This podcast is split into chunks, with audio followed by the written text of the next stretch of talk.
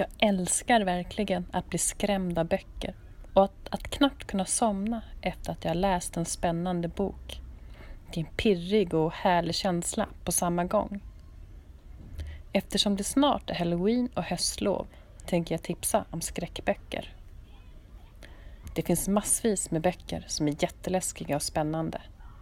En av dem är Djupgraven som är första delen i en trilogi som Vivica och Camilla Sten har skrivit. Den utspelar sig i Stockholms skärgård och Tuva är huvudpersonen. En dimmig höstdag i skolan försvinner en klasskamrat till Tuva under en gymnastiklektion i orientering. Försvinnandet är början på ett gigantiskt äventyr som kommer att förändra Tuva och hennes syn på världen fullständigt. Sällan läser jag en bok som är så gastkramande som denna. Förutom temat skräck så finns det två ytterligare teman. Vänskap och utanförskap. I djupgraven och de nästföljande två delarna får vi möta olika varelser som till exempel älvor, gigantiska sjöormar, mara, näcken och tomtar.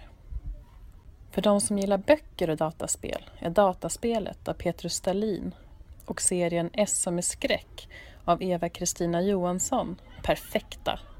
Båda författarna är mästare på att skriva superlästiga och spännande böcker. I dataspelet är det en zombieliknande varelse som har lämnat sitt dataspel och klivit ut i den verkliga världen och skrämmer slag på bokens huvudperson. I S som är skräck är det snaraste det omvända som händer. Tre kompisar blir indragna i ett dataspel som heter S som är skräck. Det har kommit två delar i serien SMS Skräck. Och med tanke på det spännande slutet i del två kommer det garanterat att komma fler. Författarna till trilogin Cirkeln, Sara Bergmark Elfgren och Mats Strandberg, har båda skrivit fler skräckböcker efter, efter succén med Cirkeln. Boken Norra Latin har Sara skrivit och den utspelar sig på ett anrikt gammalt gymnasium, Norra Latin, i Stockholm. Huvudpersonerna är Tamar och Clea som just börjat i samma klass på teaterprogrammet. Boken är full av magi, spänning och hemligheter som kommer upp över ytan. Men även vanlig vardag för tonåringar och hur jobbigt och underbar den kan vara på en och samma gång. Mats Strandbergs bok heter Monstret i natten och den är också första delen i en trilogi. Sofia Falkenhem heter hen som har gjort illustrationerna.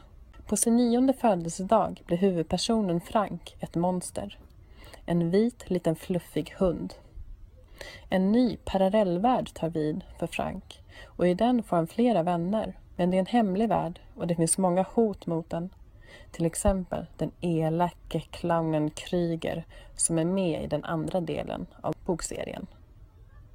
Och sist, men inte minst, en bok med flera korta skräckberättelser. Damen på kyrkogården och andra spökhistorier av Jörn Roem. En perfekt bok för att skrämma upp sig riktigt ordentligt.